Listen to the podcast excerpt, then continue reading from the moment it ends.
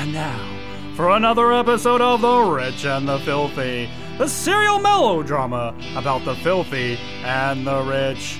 We take you now to the Forest Mansion and into the bedroom of Rebephany Forest, wealthy socialite and matriarch of the dysfunctional, one might say practically anti functional Forest clan.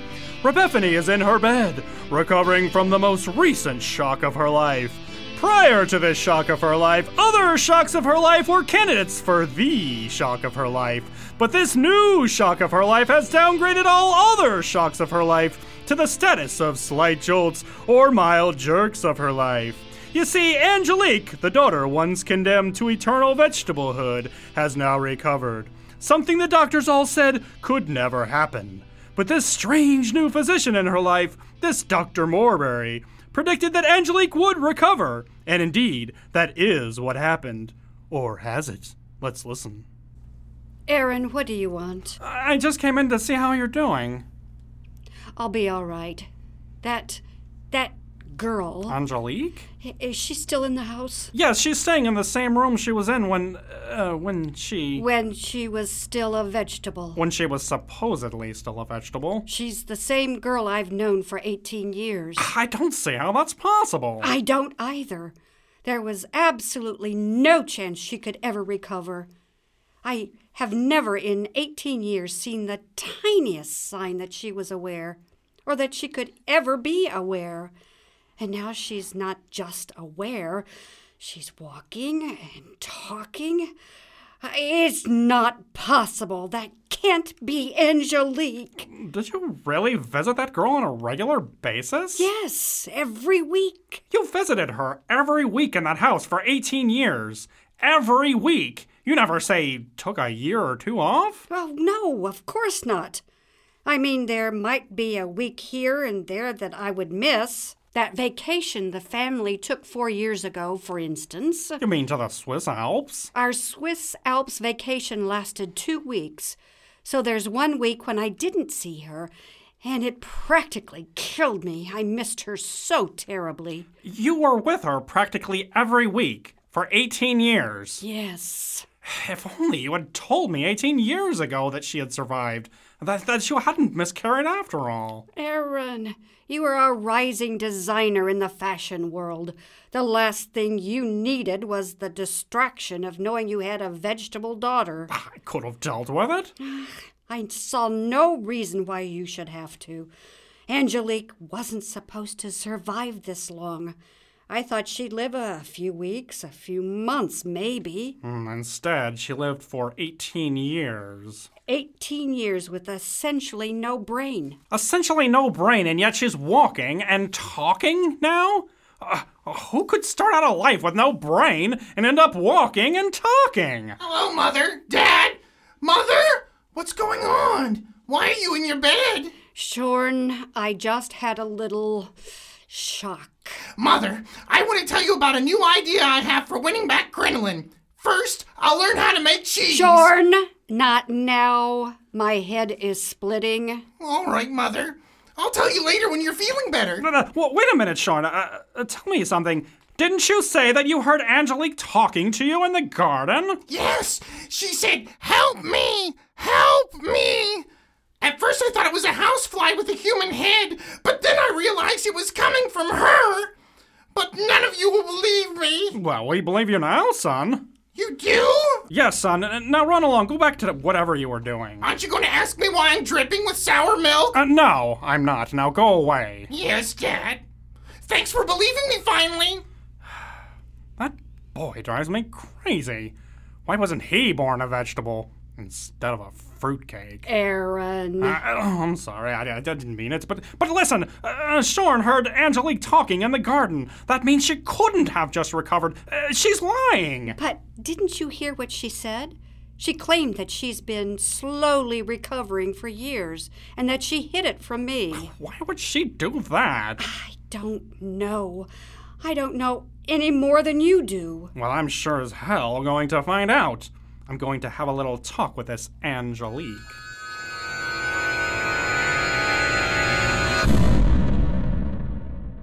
Stay tuned to the Spoonatics Network, where the lukewarm drama heats up. First on Love Life, if you can lick it, Tad has some shocking news for Takatha.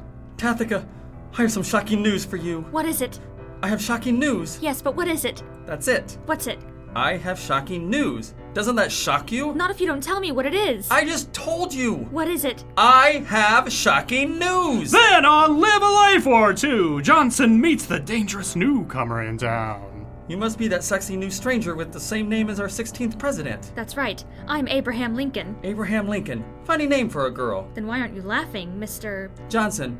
Lady Bird Johnson. And then on Life is for Livers, Diggum has a surprise for Betty Boo. Oh, Diggum, it's beautiful. Will you marry me? No, but I will accept this beautiful ring. It doesn't work that way. I can't hear you over the glare of this 24 karat diamond. I said. Bye. Stay tuned to the Spoonatics Network, where the lukewarm drama heats up.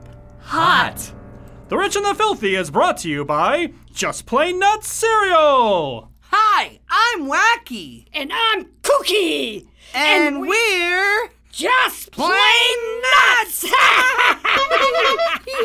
Hey, you two chuckleheads! What makes Just Plain Nuts Cereal so nutty? Why, it's nothing but nuts! We got walnuts! Peanut. cashews! Peanuts. macadamia nuts! Peanuts. pistachios! Peanuts, peanuts, peanuts! and we got peanuts! So, how exactly is this a cereal? it comes in a cereal box, you nut! And it comes with a packet of dried almond milk. You pour it over your nuts! God. the Rich and the Filthy is also brought to you by Flatty Brand Pancakes, the flattest pancakes in the land. Hi, Ah, Billy. Hi, anthropomorphic pancake. I was just thinking about you. You were. Yeah, my best friend was just crushed to death by a steamroller. I took one look at him and said, He's flatter than a pancake. But not just any pancake, right, Billy? That's right, he was flatter than a flatty bran pancake. Oh, but nothing is flatter than a Flatty Brand pancake. Not even a little boy crushed under a steamroller. You're right, Flatty. You're even flatter than Cooter. For the flattest pancakes in the land, buy Flatty Brand pancakes. They're flatter than flat. And now back to the Rich and the Filthy. Dad, please don't tell grandmother what I told you. She's going to find out anyway. If Blanda doesn't blab it to her, Rebethany or Aaron will. Blab what to me, Milas? Son? Rufus has this bizarre idea that Blanda might be his mother. His mother? Yes, his real mother. Well, what the hell would give him that idea? My dreams. My dreams of Oedipus Rex. It would make sense. King Oedipus married his mother. And killed his father. Don't forget, killed his father! I'm attracted to Blanda, but maybe my dream is trying to tell me that I shouldn't be. Of course you shouldn't be attracted to her, you little idiot. Blanda was your father's lover and your uncle's. There's your Oedipus Rex right there. But, Dad, don't worry. I just realized that Oedipus killed his biological father. So, if fate decrees that I kill a man, it won't be you. I'm overjoyed. Listen, I don't need to know all this crap about your adopted son. I want to know about Blanda. Why was she kicked out of my home? Maybe you should let her explain things. When do you expect her back? I assume she'll be back whenever she's finished with her tarot card reader or crystal ball gazer or whoever the hell it is she wastes her money on. Grandmother, aren't you even slightly interested in me or my problems? I've been having nightmares, and I'm miserable. Roofer. Rufus. Rufus. I love you and all that. But one, you're adopted. Two, you're not really my kind of person anyway. Now run along. I want to talk to your father alone, uh, your adopted father. Don't forget that adopted part when you start having your little fantasies about Hamlet. Oedipus Rex. Whatever. Just don't kill anyone at all. That's my advice. We've got enough problems in our family. Of course she doesn't care about me or my problems. What woman would? Down with the matriarchy! Down with the matriarchy! That boy's got problems. Hope it was nature and not nurture. I wish you'd treat him like a real grandson. I come as close to that as I'm capable of. Now, enough about him. Tell me everything you know about what's going on with Aaron and Rebephany. Please tell me I have some hope that their marriage is almost over.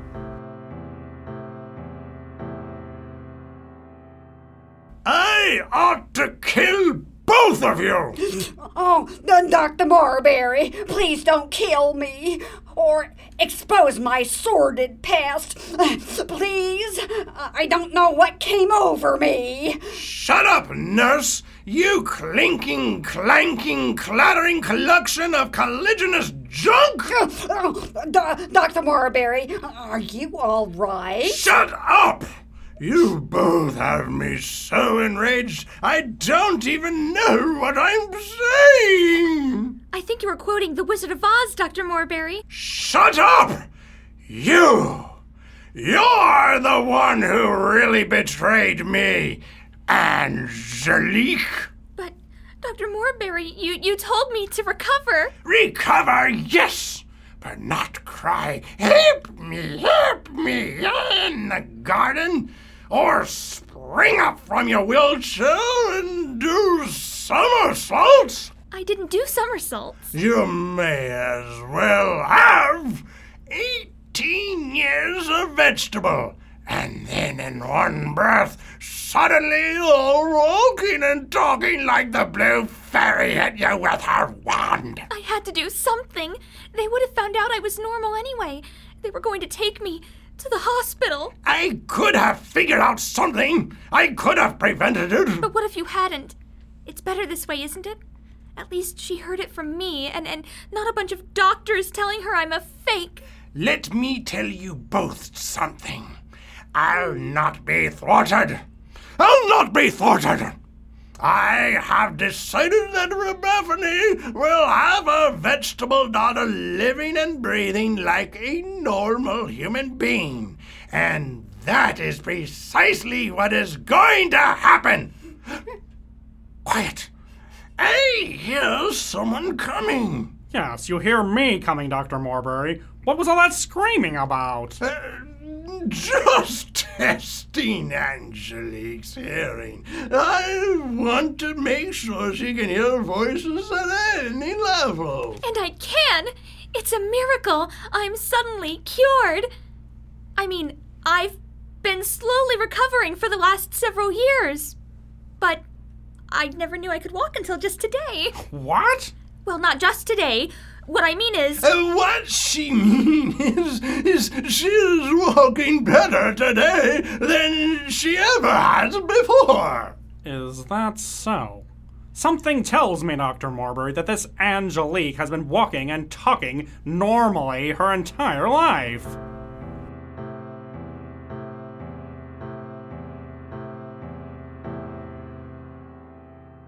Will Angelique manage to convince Rebephany that she has actually recovered? That she really is Angelique? Or will Aaron find out the truth? More breathtaking developments are yet to come. Be sure to listen to the next insipid episode of The Rich and the Filthy.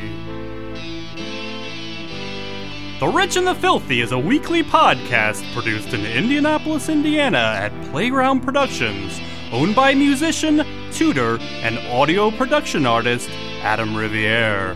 The Rich and the Filthy is written by Stephen Sperling. Many episodes include special material by the Rich and the Filthy cast. The Rich and the Filthy stars in alphabetical order Jerry Beasley, Susie Q. Davis, Jonathan D. Krause, Kirsten Leister, Marley Rebecca, Scott Sawyer, Josh Sperling, Steven Sperling, and Camilla Upchurch. The Rich and the Filthy theme and other music was written, produced, and recorded by Josh Sperling. The Rich and the Filthy is available on iTunes and Stitcher. The Rich and the Filthy is a Spoonatics production.